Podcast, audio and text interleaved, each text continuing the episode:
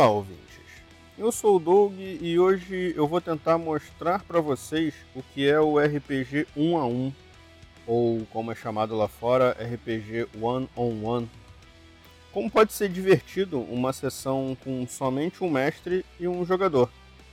Então, vamos ali pro fundo do bar, naquela mesa que eu deixei separado, só nós dois, e vamos trocar essa ideia. Esse é o Nerd Notícias, o seu noticiário nerd na web.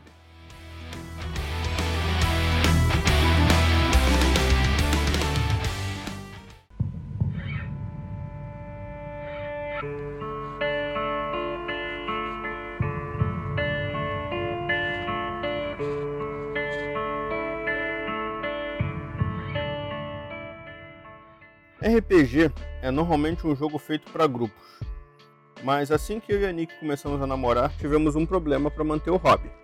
Nossos conhecidos não têm tempo para jogar nos nossos horários, então eu decidi que jogaríamos somente nós dois, comigo narrando e ela jogando. Para ser algo que um personagem pudesse fazer praticamente sozinho, e também que ela gostou da ideia, eu escolhi Chamado de Cthulhu, que na época ela não conhecia o jogo, mas já conhecia um pouco a história, e hoje em dia ela ama. Ela fez uma personagem, a Elizabeth, uma bibliotecária, e nós começamos a jogar. A mesa durou cerca de 9 meses, jogando todos os dias via texto, mas isso de jogar via texto é algo que eu vou falar outro dia. E nos finais de semana nós jogávamos presencialmente. Durante as sessões, eu notei que algumas coisas eram e outras deveriam ser diferentes de uma mesa com um grupo. E algumas mesas depois dessa, eu notei que algumas dessas características poderiam ser usadas em outros RPGs, não importando o cenário e muito menos o sistema. E é sobre alguma dessas características que eu vou falar aqui hoje com vocês.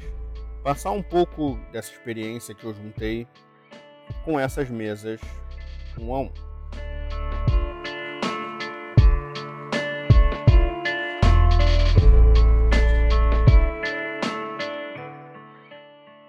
Um só personagem jogador permite o desenvolvimento desse personagem em um nível que mesas com grupos não permitem em pouco tempo.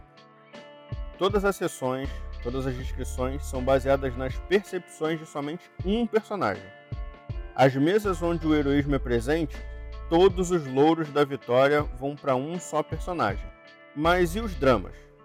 Estes se tornam muito mais intensos e muito mais dramáticos.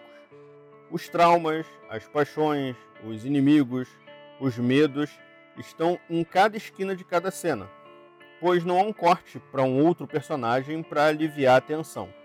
Momentos sombrios se tornam muito mais sombrios, pois não há ninguém além daquele jogador pensando nas possíveis saídas dos problemas. Todas as situações então se tornam íntimas, porque sendo somente um personagem, tudo é pessoal. Tá, Doug, mas como é que uma personagem sobrevive a uma mesa de Chamado de Cthulhu por esse tempo todo sozinha?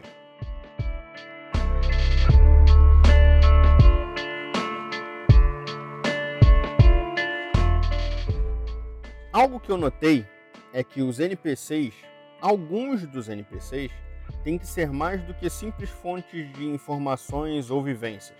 Eles têm que servir, mesmo que o jogador não tenha ciência disso, como recursos, cobrindo algumas áreas que aquele personagem não alcança, mas não todas. Afinal, as lacunas são importantes. Elas tornam os dramas mais intensos. Mas algo importante é que os NPCs não devem tomar decisões, exceto se o personagem estiver em um beco sem saída. Mas eu já chego nessa parte. Como um exemplo, nessa mesa da Elizabeth, ela ajudou um policial na primeira investigação e ele se tornou um atirador para ela, porque essa não era uma habilidade que a Elizabeth tinha, ela não era uma personagem combativa, ela era uma bibliotecária. Então, voltando aos recursos, depois que eles, que não são NPCs comuns, se tornam úteis para o personagem, eles podem ser usados para gerar mais dramas, pois eles, tendo um foco maior, podem gerar problemas pessoais, impedindo que eles ajudem, por exemplo, como eles se tornando reféns de inimigos, ou estando feridos, ou gerando outras preocupações, como, por exemplo, a Elizabeth, em uma rolagem falha, fez com que esse ajudante, esse recurso dela, contraísse fobia a sangue. O problema é que ele era um atirador, então o trabalho dele era produzir ferimentos. Então vocês imaginam como isso acrescentou na história, como isso alterou a maneira como esse recurso, que permaneceu até o final, era utilizado, por assim dizer, durante a história. Os recursos devem receber uma atenção especial, e eu aconselho particularmente começar com um recurso. Ir aumentando conforme a necessidade e o seu conforto em ir manuseando outros. Esse recurso pode fazer algumas coisas que o PJ pedir, mas desde que isso seja dentro da vivência de ambos durante o roleplay. Então, se for algo absurdo, não funciona. Se chegou ao ponto da história onde esse recurso se sacrificaria, sumiria, morreria de alguma maneira, mas a campanha, a história deve continuar, renove o recurso caso seja necessário, com outro atirador, ou outro médico, ou outro ajudante que possa suprir aquela necessidade.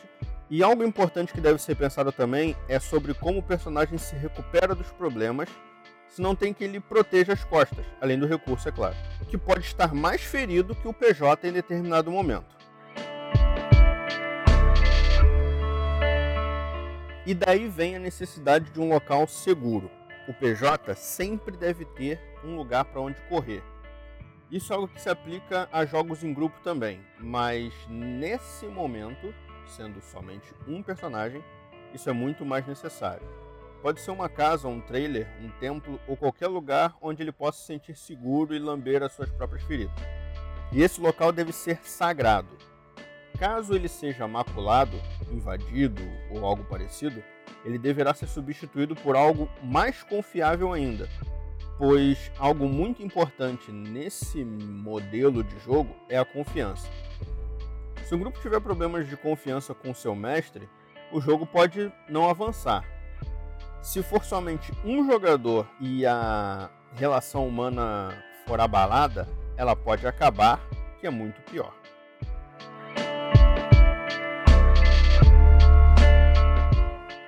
Com somente um personagem jogador e somente um jogador pensando, haverá mais becos sem saída do que o normal.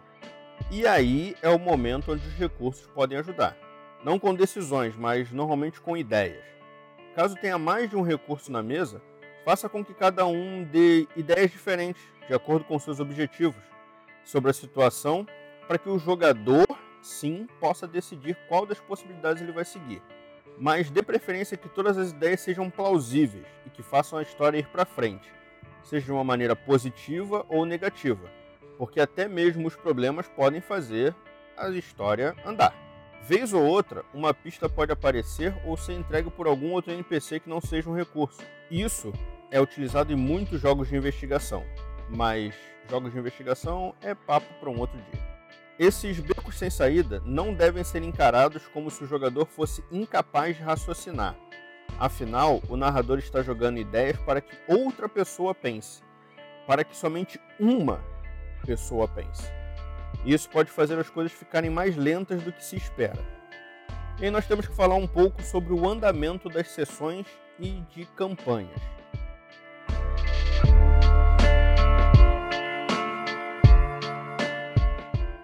O andamento da sessão vai ser mais rápido em um ponto e mais lento em outro. Vai ser mais rápido porque será somente um jogador pensando e tomando as decisões, então não haverá discordância de opiniões. Mas será mais lento, pois será somente um jogador pensando e tomando decisões e não haverá discordância de opiniões que gerariam novas ideias. Da mesma maneira que uma pessoa pode pensar rapidamente em determinadas decisões, vai ser difícil pensar em outros. Então, seja paciente quanto à demora, mas saiba que determinados momentos irão correr. Combates serão mais rápidos e com maior potencial de letalidade. E o andamento da história também pode ser mais rápido, necessitando que talvez o narrador precise preparar mais elementos para uma sessão. Muitas vezes, quando se prepara uma sessão para um grupo, as discussões acabam fazendo com que as preparações sejam usadas em 2 ou até 3 sessões. Quando se tem somente um jogador, a preparação de uma sessão pode durar só metade do tempo planejado. Então, se atente a esse fato. Quebra-cabeças, tomadas de decisões que tenham muitas possibilidades de escolha ou muitas pontas soltas vão deixar as coisas muito mais lentas, pois será somente um personagem para lidar com todas essas situações e um jogador pensando em como resolvê-las. Não necessariamente você precisa fazer um jogo linear, mas dê tempo para que cada situação seja resolvida e jogue novas quando achar necessário, mesmo que as anteriores não tenham terminado. Lembrando que a Elizabeth quase perdeu o filho, quase perdeu o esposo, quase perdeu o amigo, a mãe, a casa, e no final terminou com menos de 1/3 da sanidade que ela começou o jogo. Mas nos divertimos e lembramos desse jogo até hoje. Bem, essas são algumas, talvez as mais básicas e a base do que eu aprendi nos jogos 1-a-1. Para alguns de vocês pode ser uma maneira sem graça de jogar, mas apresentar um sistema para alguém que não está acostumado a jogar, passar um tempo, fazer testes, ou só pelo fato de não ter outras pessoas para jogar, essa pode ser uma ótima opção, uma ótima possibilidade.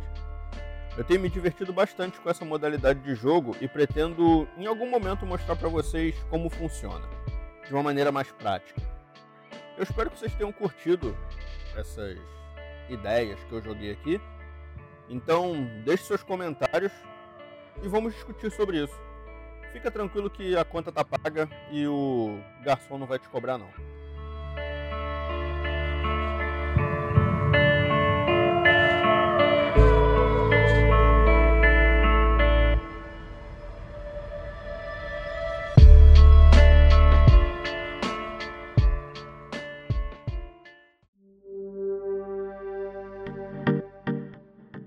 Curta a nossa página, facebook.com/nerdnoticiasoficial. Siga-nos no Instagram, @nerdnoticias_oficial. No Twitter, @nerdn_oficial. E no TikTok, @nerdnoticias_oficial. Os nossos episódios estão disponíveis no SoundCloud, Spotify, Deezer, Amazon Music, e você também pode nos encontrar nos melhores agregadores de podcast. Assine o nosso feed para saber quando saem novos episódios. Participe você também do Nerd Notícias, mandando perguntas e sugestões em nossas redes sociais. E este episódio do Nerd Notícias termina por aqui. Que a força esteja com você e até a próxima.